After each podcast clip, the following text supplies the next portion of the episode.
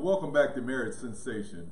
We're a marriage ministry located out of our church, New Life at Calvary, on East 79th and Euclid Avenue in Cleveland, Ohio.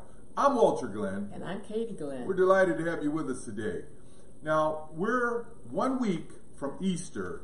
As this broadcast will air, we will be a week from Easter.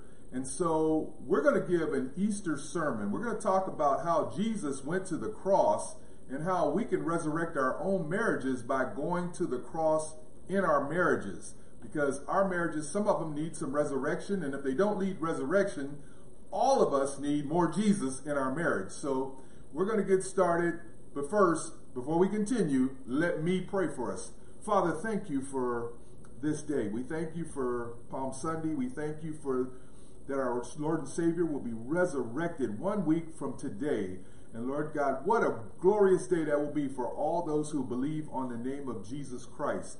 We count it a joy and a privilege to come to you this day, submitting our marriages, submitting our hopes, dreams, everything we have, Lord, giving it unto you, from which we know we have safe and good and solid keeping. We thank you ahead of time for the victory you're going to provide for each and every marriage that's out there being represented right now. In Christ's name we pray. Amen. So, when we start thinking about resurrecting our marriages, we're going to go through six ways in which we can sort of sanctify our marriages and get them moving in the right direction. But we're going to take our leading from Jesus Christ as he went down his final week. We're going to go through kind of his final week as he walked that road to the cross and how we can walk our own road to the cross in our marriages. And we're going to start with number one. Well, the first thing is that in any type of change, or we're talking about a resurrection in our marriage, one of the most important things is that we have got to want to change. Amen. There has to be a change in our behavior, in our thought process, but we have to be willing to do that. You cannot change your spouse, but the thing you can do is to change yourself.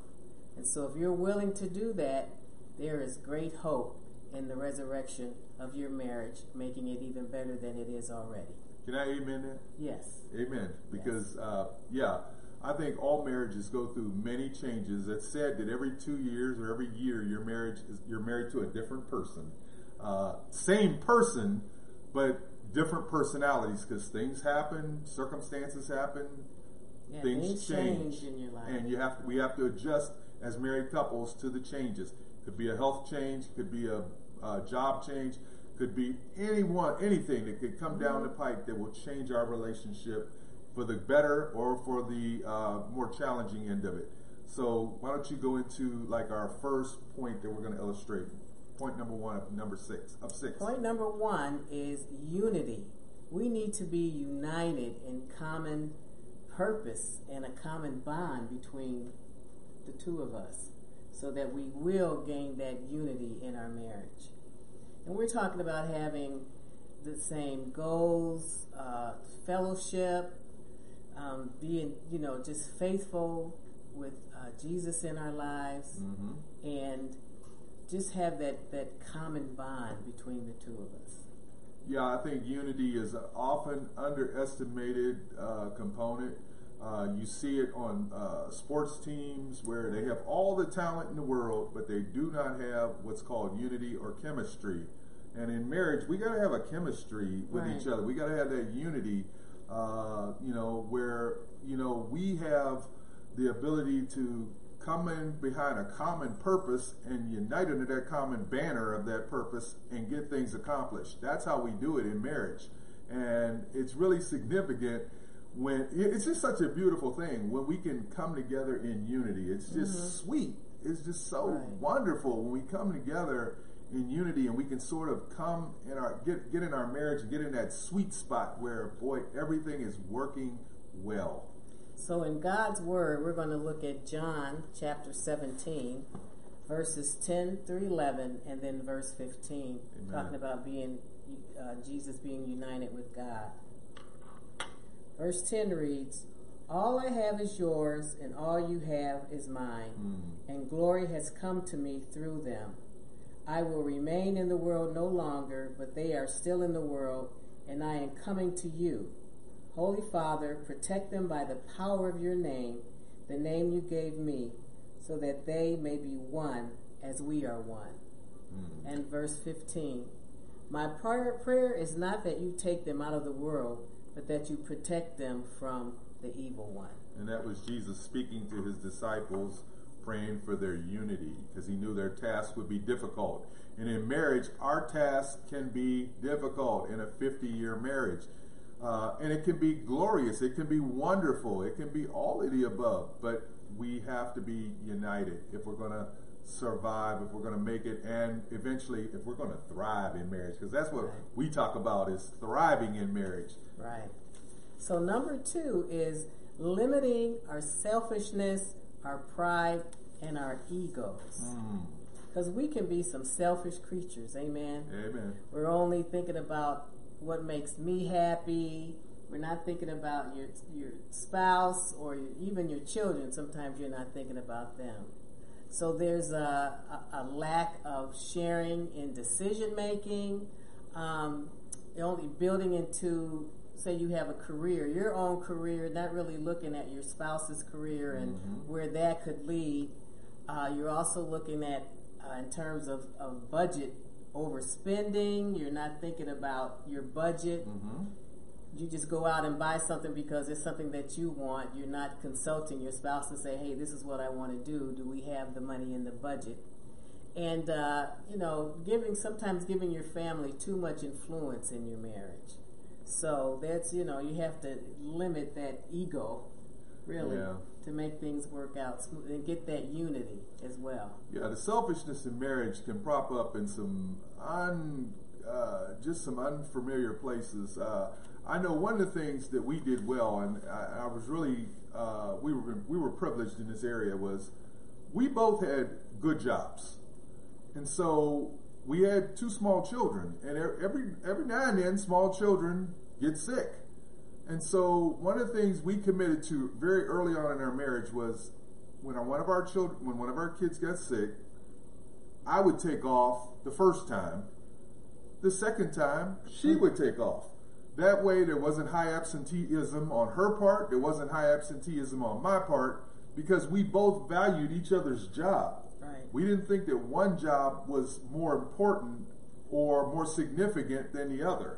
And so that's uh, the, that's an act of unselfishness that really went a long way in our marriage in terms of protecting our careers and until we were able to retire. So it was just a beautiful act of unselfishness. Right, and we were just so unified in that yeah. that it worked out for our benefit. Thank the Lord. Okay, number three is pain. There, there's pain in going to the cross. There was much pain for uh, Jesus to go to the cross and you will find pain in your marriage. We will at some point, you know, hurt each other yeah. as couples by, you know, saying something unkind or doing something unkind and the, the key is to repent and turn that whole situation around quickly so that you can go into a better direction in your marriage. Yeah, I think pain is inevitable in marriage. Uh, uh, just as Jesus went to the cross, there was a lot of pain associated with that.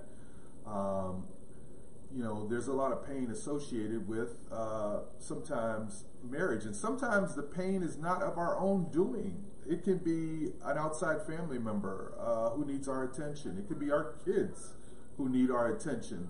And so the pain uh, can come from places, it can be an, an aging parent. Uh, mm-hmm. Uh, we both had aging parents uh, that really took uh, a lot of attention away from our marriage. So sometimes the pain is not necessarily, um, you know, that of something your own. Something that we do to something that we generated, right? It's right. something that came out.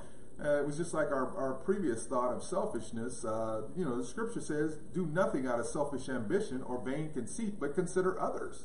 Okay, right. and uh, with pain, you know, pain is so inevitable in marriage from time to time. We there's nothing we can do to prevent it. We'd like to, but we can't because of the way it comes in from so many outside right, sources. Right. Yeah. So it is uh, something that will happen, but you can you can work it out in your marriage. And that's number four is forgiveness. Yes. We must learn to forgive our spouse. Amen. You know, even the very small infractions that happen or small mistakes, you know, fender bender on your with your car Watch out now. or you know, any offenses or words that hurt or um, actions that hurt.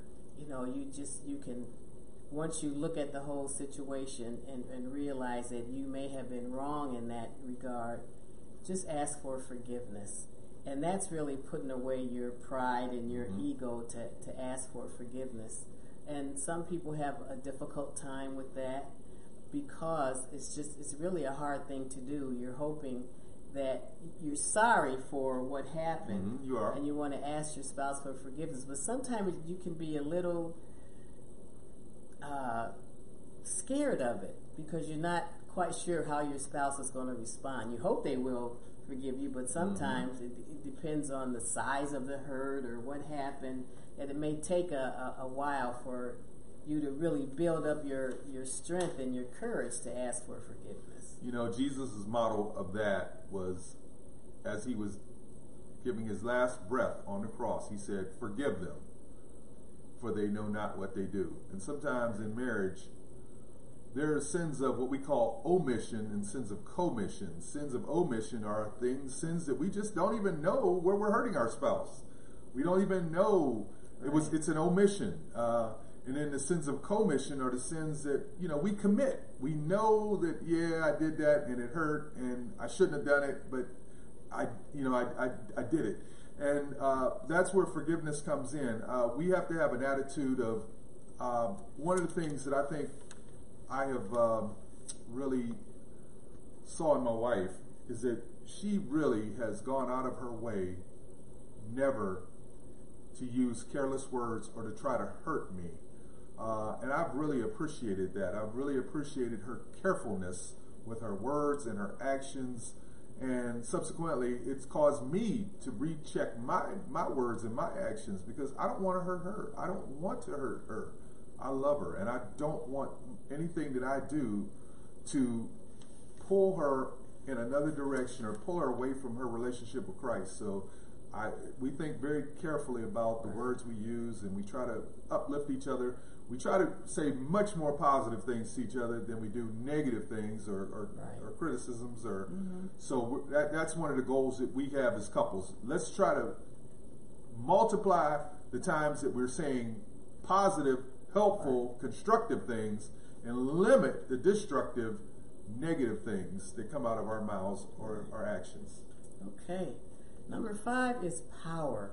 We have power in our marriages to prevail, to just get through any bad situation that may come up. We do have power to do that. And we are uh, more than conquerors. Amen. As, Romans. as the scripture says. In Romans And chapter uh, 8. um, you know, we have that same power that raised Jesus from the dead, and we can raise our marriages to new life Come on, come by on. the power that we have from Jesus Christ being in our in our lives.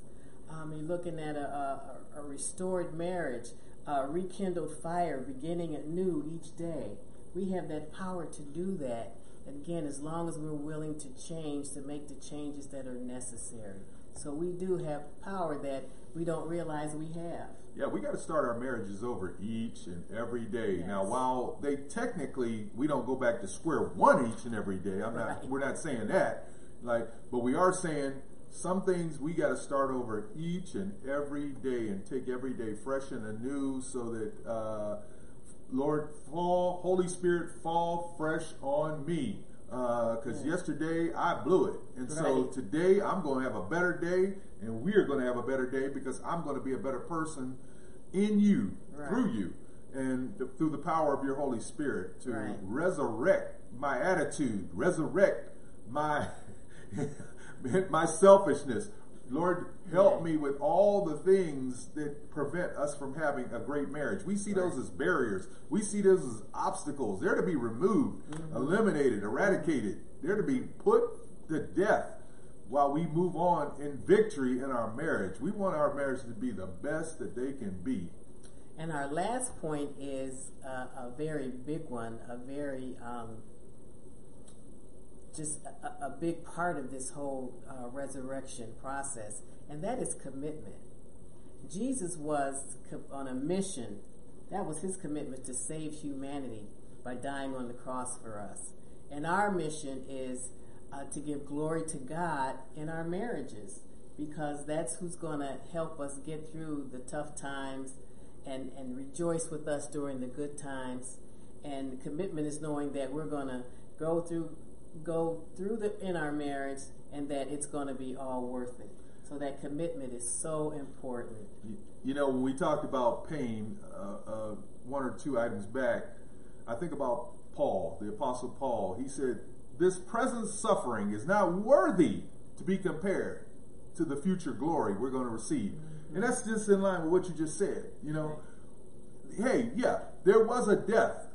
Jesus died, but he didn't stay dead. Right. Okay? Three days later, according to the scriptures, he rose again from the dead. That was the power of God to do that. The power to resurrect marriages, the power to keep marriages going, the power to keep marriages on track. And three days later, he rose again and it gave victory over death. We can have victory in our marriages over anything that sets itself up in opposition to us if we go into it with the power of the Holy Spirit working on our behalf. Amen. We can have Jesus in the forefront of your marriage to see how he behaves and how we should try and be as much like him as possible in terms of, of loving each other and cherishing each other and just encouraging each other. You know, Jesus went to the to cross to the cross to save us, and we need to go to our own crosses to have a great marriage. Amen. Amen. Any final thoughts from you, my dear? Well, again, I, I feel that you have to be willing to make a change in yourself in order to make your marriage the best that it can be. Because it's not just one person who's doing whatever, it's the two of you together. So you have that unity, you're going to uh, bond together, going to have the commitment to love each other as Jesus loves loves all of us.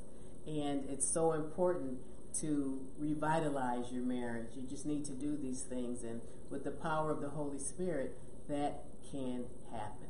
Amen. That's Amen. well said. Well, I'm going to do some housekeeping uh, chores uh, because next week will be Easter Sunday. So, unfortunately, we will not be having a lesson on Easter Sunday so that many of you can go out to Easter dinner or do some of the Easter activities that you do. Just enjoy the day. So enjoy next Sunday Easter Sunday, Resurrection Sunday, we will not have a lesson, but we'll have a lesson the following week mm-hmm. after that. So we thank you.